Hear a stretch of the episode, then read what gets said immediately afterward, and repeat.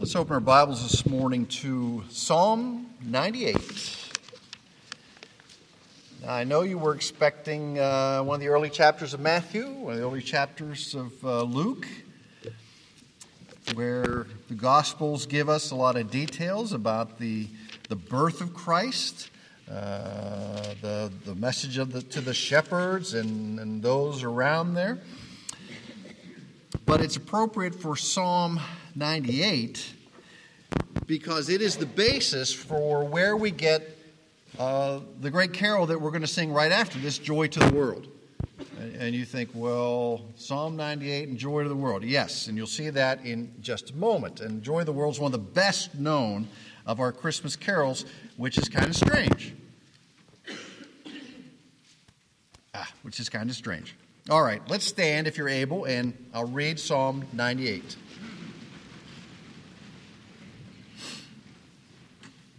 Heavenly Father, as we come before you today, we ask that your Holy Spirit would descend upon us for understanding and insight into your word. Let these not be simply words on a page, Lord, but that they would be your word, that they would penetrate into our hearts, shape and form us into who you want us to be. We ask this in Christ's name. Amen. Psalm 98. Oh, sing to the Lord a new song, for he has done wonderful things. His right hand and his holy, holy arm have gained the victory for him. The Lord has made known his salvation. He has revealed his righteousness in the sight of the nations. He has remembered his loving kindness and his faithfulness to the house of Israel. All the ends of the earth have seen the salvation of our God. Shout joyfully to the Lord, all the earth. Break forth and sing for joy and sing praises. Sing praises to the Lord with the lyre, with the lyre and the sound of melody, with trumpets and the sound of the horn. Shout joyfully before the King, the Lord. Let the sea roar and all it contains, the world and those who dwell in it. Let the rivers clap their hands. Let the mountains sing together for joy before the Lord, for he is coming to judge the earth. He will judge the world with righteousness and the peoples with equity. This is God's inspired word for us today. So please be seated.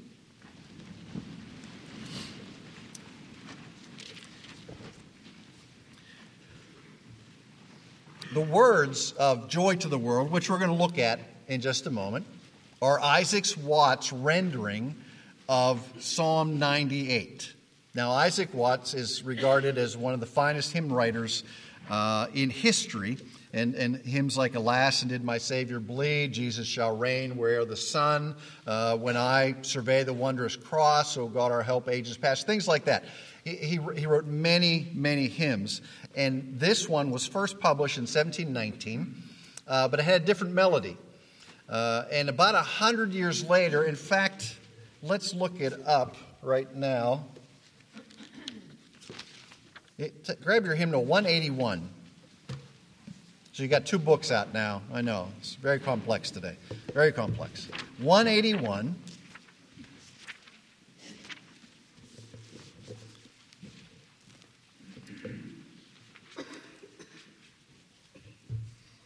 When you, when you get to, to Joy to the World, look down at the bottom of the page, hymn number 181, and you can see the words are by Isaac Watts.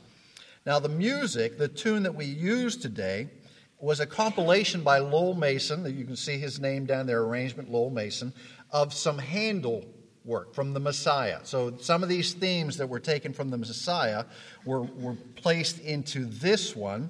And the tune that it was that Mason wrote was called over on the other side at the bottom, Antioch.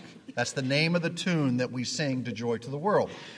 And, and uh, Mason had written this tune and he kind of held on to it for quite a while because he was looking for just the right words to put to this tune, which he loved so much. And along comes this tune that Isaac Watts had written about a hundred years previously, Joy to the World. So they matched them up, and that is what we sing today.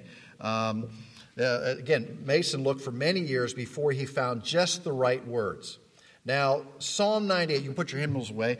Uh, Psalm 98 is about salvation. That's one of the reasons why we sing it here in the Advent season. It's about salvation in the past, it's about salvation in the future that is yet to come. Now, it's appropriate that we apply what we read in Psalm 98 to Christ. When Jesus was born in Bethlehem, it was the fulfillment of the prophecy. We think of Micah chapter 5, verse 2. The angels proclaimed to the shepherds what we had read earlier. Um, and, and, and the terms that we see in, in Luke chapter 2 uh, good news, great joy, all the people, people, a Savior, Christ the Lord. So the hymn, Joy to the World, is Isaac Watts' rendering of this Psalm 98. And what is ironic in all of this is Watts never meant this to be about the birth of Christ. He meant it to be about the second coming of Christ. About the second coming. So, this is not, in, in its intent, an Advent hymn. It's a second coming hymn, but we don't get the second coming unless we get the first coming, and the first coming brought great joy. So, we're excited about that. Now, Isaac Watts, if we just take a moment and, and uh, think about Isaac Watts, he was something of a uh, poetic and musical prodigy of his day. He was a pretty big brain, and he had a lot of other uh, irons in the fires as well. But most people in his day, in the nonconformist church in which he was growing up, sang only metered psalms. And they were psalms, and they would sing it just as they were written. And, and, and the tune was kind of. Uh, um, has anybody been to a church before where they sang only the Psalms and there was no accompaniment to it? Okay? When I was in Scotland, I went to um, a Covenanters church, and uh, a guy stood up front and he said, We're going to sing Psalm 98. And he would start off in the tune, and everybody knew the tune. There were 15 people in the church, but all 15 knew the tune. And then to say, now turn over and we're going to sing this psalm. He said, Sam. He said, we're going to sing the psalm like that. And, and he, but everybody knew the tune. Oh, I didn't know the tune. Um, but that's the way they would sing it. Well, this is what kind of what they were doing in Isaac Watts' day. And he's 15. You know, he knew everything at 15, of course. So he goes to his dad and says, Dad, the music we're singing in church is just stinky. And he said, Well, write something better. So for next Sunday, he did. He wrote a hymn with a tune for the next Sunday, and they sang it in church, and everybody loved it. And his dad said, Okay, do it again. And for the next several years, he wrote a hymn every week that they would sing in worship. Okay? Ah, smart Alec. That's what happens. Okay?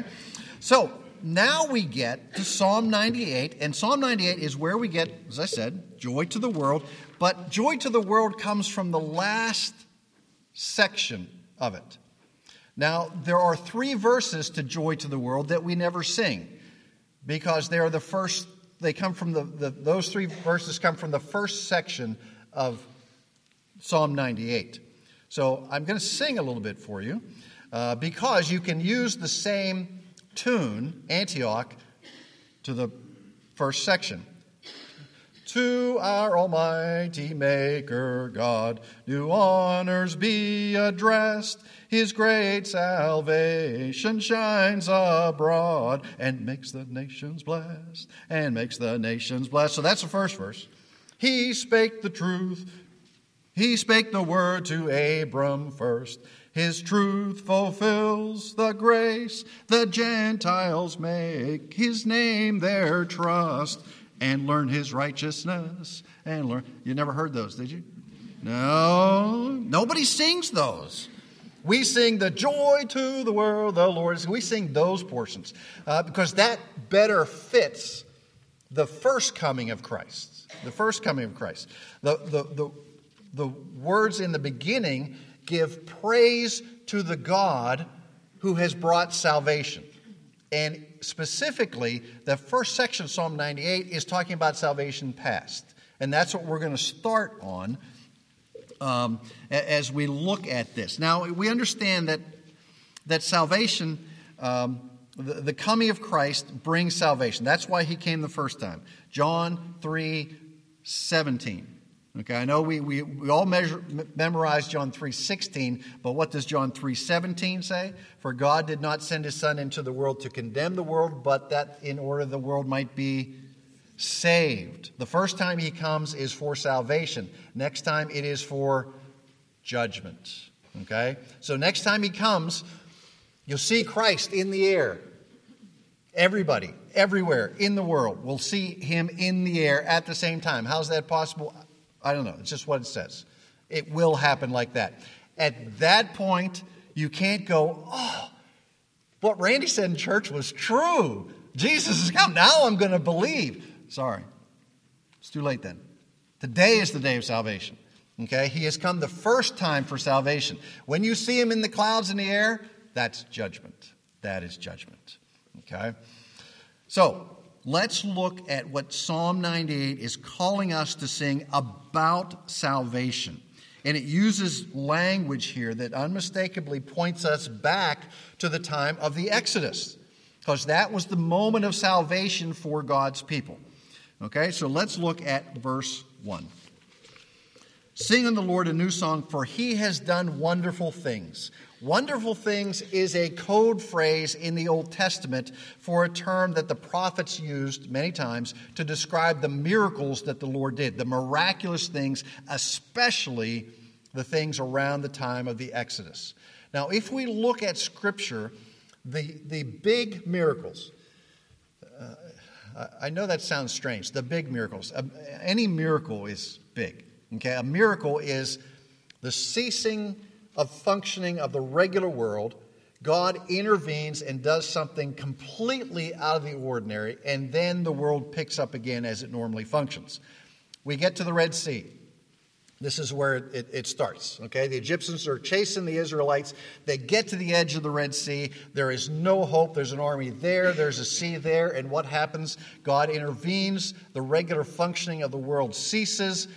The sea parts. They go across what? In the muck and the mire of the bottom of the. No, across the sea on dry land. They get to the other side. What happens? The regular functioning returns, and it just happens to return at the appropriate moment when Pharaoh and his whole army is in the middle of the Red Sea. They're wiped out. His people are delivered. That's just the way that works. It's the way God's miracle works. So he's saying God has done wonderful things. So he has delivered his people. Now, that was just one of the miraculous things. How many plagues were there? Ten. Um, why were there ten plagues? Because, you could say, because that's the way God wanted it. That, that would be appropriate. That's a good answer. But there were ten major gods that the Egyptians had. Each plague destroys one of their gods. Okay, it really wipes out. And then the last plague, the tenth one, is the death of the firstborn, the death of a Pharaoh. Pharaoh was God. Pharaoh was God. Now, Chris, I'm going to put you on the spot here. Afterwards, if you want to understand the plague of the frogs, ask Chris Preston. Okay, he knows all about the plague of the frogs. But that was God, in a sense, destroying each of the Egyptian gods in order. He has done wonderful and powerful things. So that's the first one that we are to be joyful and grateful for. Secondly, there in verse 1, his right hand and his holy arm have gained the victory for him. Now, you remember what Moses tells the people at the Red Sea? Or if you're doing theology by cinema, Charlton Heston, he stands there, the wind blows in his face and the beard, and he says, Behold and see the work of the Lord. Okay? What about the Israelites? What did they do? They cowered back there. Who was doing the work of salvation? It was God. What did the Israelites add to their saving? Complaining, you know, oh man, we're stuck at the Red Sea. Looks like we're going to die. We should have stayed there. Let's go back and be slaves. And then they get across the Red Sea, and what do they say? Well, we're so hungry. Let's go back into slavery and eat the onions and the garlic. You know, uh, oh. What did they contribute to their salvation? Nothing there. The work was entirely that of the Lord. The victory over Egypt was entirely the work of the Lord. Give thanks, have great joy for the work of the Lord. Let's look at verse 2. The Lord has made known his salvation. In other words, the very act of God's redeeming his people shows us what God is like. It shows us his character. He has given us a glimpse into his character. And what is he like? He is a gracious and merciful God. The problem was not that Egypt was sinful and Israel was righteous, and poor Israel was just being held captive, and it was a terrible thing to impose upon all those nice, righteous, religious people by those bad Egyptians. No. Israelites tried to worship other gods. They fell into idolatry again and again and again, even as God is saving them. Remember, they get across the Red Sea, and, and what do they do? Let's get some gold and make an idol, okay? That'll be our God. Oh. He showed that if you're going to get saved, it's not because you're good, it's because He is good. It's because He is gracious. It's because He is merciful. God revealed His own graciousness in saving these sinful Israelites. God has shown His own gracefulness in saving these stupid Presbyterians. Okay? That's what He does. Are we worth it? No. But yet God does it. He makes us worth it. He makes us that way. Again, he revealed his righteousness where? In the sight of the nations. He has put right all things wrong in view of the entire world. In view of the entire world. We take the picture of Israel being brought out of Egypt, and though the Pharaoh claimed to be a God, though Pharaoh claimed to have a right over these people, the Lord said, These are my people. You may claim anything you want. I'm going to take them from you because they belong to me. And he forcibly took them from him. It wasn't like Pharaoh was willing, you know, until he was, even after all the things happened, you know, and Pharaoh hardened his heart. And, and he said, Yeah, go ahead. Then he changed his mind. And then as they were out, he chased after them to get them. The Lord said, No, these are my people. I'm taking them out of bondage. And I want everybody to understand that Pharaoh has no power, no authority, no control, that I, the Lord, am God. And he has revealed this in the sight of the nations. And then, fifthly, he has remembered, verse 3, he has remembered his loving kindness and his faithfulness to the house of Israel. In other words, he remembered his promises.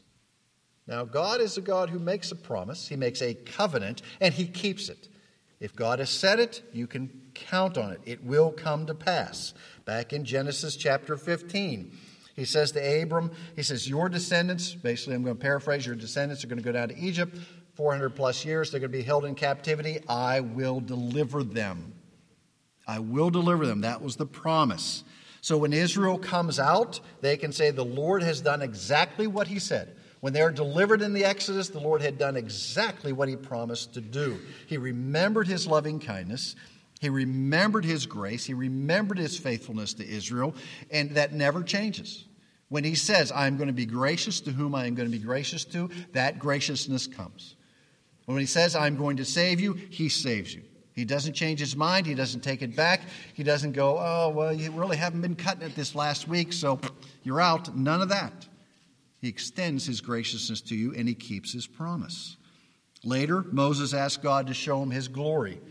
And the Lord says, I'll make myself, Exodus 33, I myself will make all my goodness pass before you, and will proclaim the name of the Lord before you. And I will be gracious to whom I will be gracious, and will show compassion on whom I will show compassion.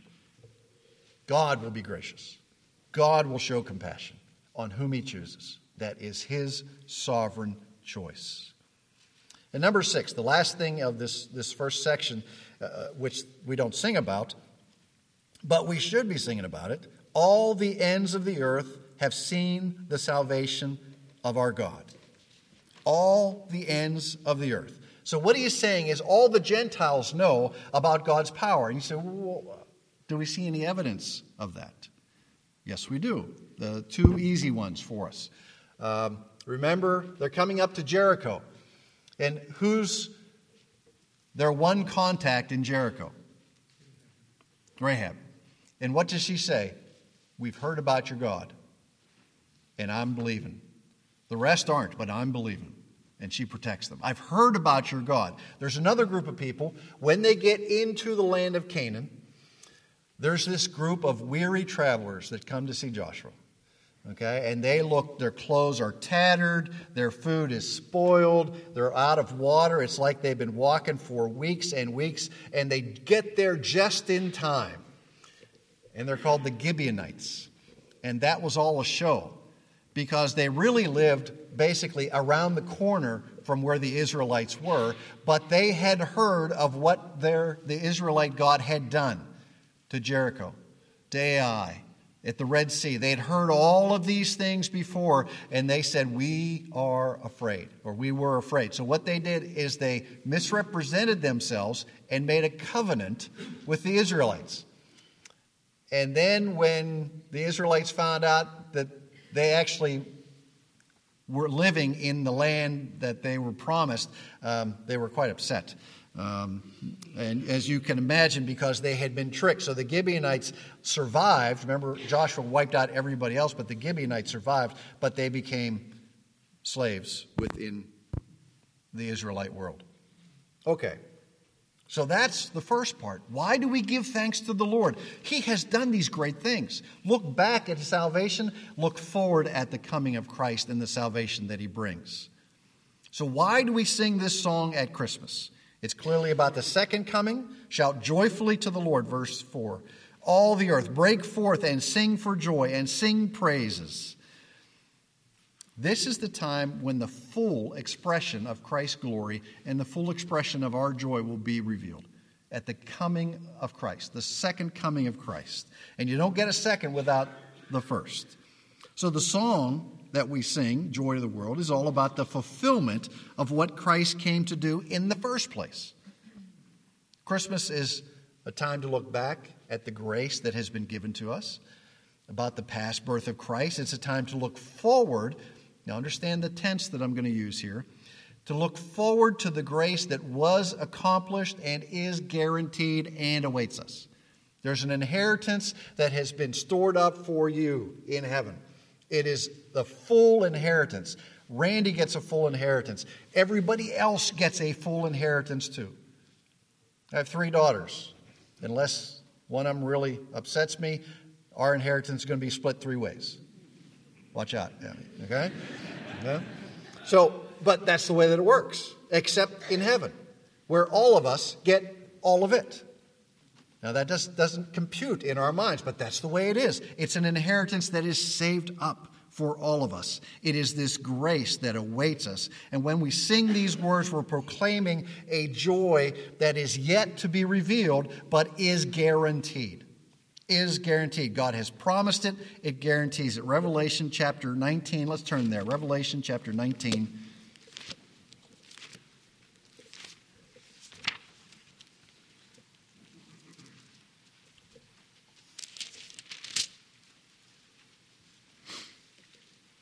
1911. 1911. This describes the joy, describes the coming of the Lord. He's the conquering king, the one who has come first to save, second time to judge, now rules in all authority. All things are at his footstool. Um, he comes as the one with all power. Revelation 19:11. And I saw heaven opened, and behold, a white horse, and he who sat upon it is called faithful and true. And in righteousness he judges and wages war. And his eyes are a flame of fire, and upon his head are many diadems. And he has a name written upon him which no one knows except himself. And he is clothed with a robe dipped in blood, and his name is called the Word of God. And the armies which are in heaven, clothed in fine linen, white and clean, were following him on white horses. And from his mouth comes a sharp sword, so that with it he may smite the nations, and he will rule them with a rod of iron, and he treads the winepress of the fierce wrath of God the Almighty. And on his robe and on his thigh he has a name written King of Kings and Lord of Lords. That is Jesus Christ. He is the King of Kings, the Lord of Lords the angel comes to Zechariah in Luke chapter 1. Fear not, I bring you what? Good news of great joy for whom? For all the people. It's joy to the world. The Lord has come. Let earth receive her king. Let who? Every heart prepare. Every heart. Every heart. The baby that was born in Bethlehem was born to die in our place. He lived a life of obedience, total obedience to his father. He fulfilled every requirement of the law. He went to the cross. He received the wrath that was deserved for our sin. He died to purchase that joy that the angels announced in Luke chapter 2, which we read earlier. Three days later, he rose from the dead, the firstborn. All of us are coming out of the grave who believe in the Lord Jesus Christ as our Lord and Savior. We go to the cemetery, usually at the end of a service, because it is from there that that body will rise to glory. The Bible's pointing to him. The Bible's pointing to the babe born in the manger, the preacher of the good news, the declarer of the things of the gospel and the kingdom, the one who is crucified, the one who is the conquering king, the one who is the joy of the world. And after they left, the shepherds what? They worshiped him, returned to Jerusalem with great joy. He rules the world with truth and grace and makes the nations prove the glories of his righteousness and the wonders of his love. And why does all creation sing for joy? Because the Lord is coming to judge all the nations. He's going to judge all the evil in the world. He's going to make all things right. And when the Lord comes as judge, he will judge in an absolute fairness because he is all knowing, so he will always make the right decision. He is all powerful, so he will be able to execute the proper judgment in all areas. He is loving, and so he has provided a way of escape for those who are called according to his purposes, those who believe upon the Lord Jesus Christ. He restores all things, which is why creation rejoices. Even creation is tainted by sin, but at Christ's return, it will be restored. Sin and evil will be no more. Every false religion will be exposed. Every violation of God's will will be judged, and every knee shall bow and every tongue confess that Jesus Christ is Lord. Let's pray.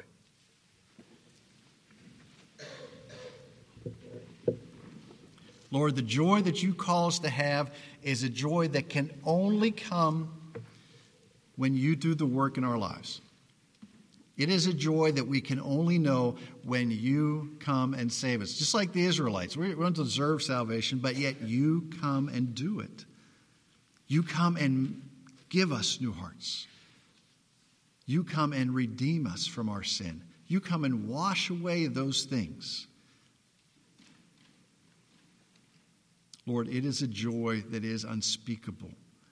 It is a joy that, that should cause us to shout and, and to, to sing and, and to just let those around us know what is really taking place in our hearts.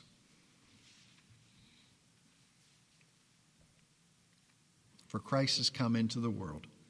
He who knew no sin became sin, so that we might become the righteousness of God.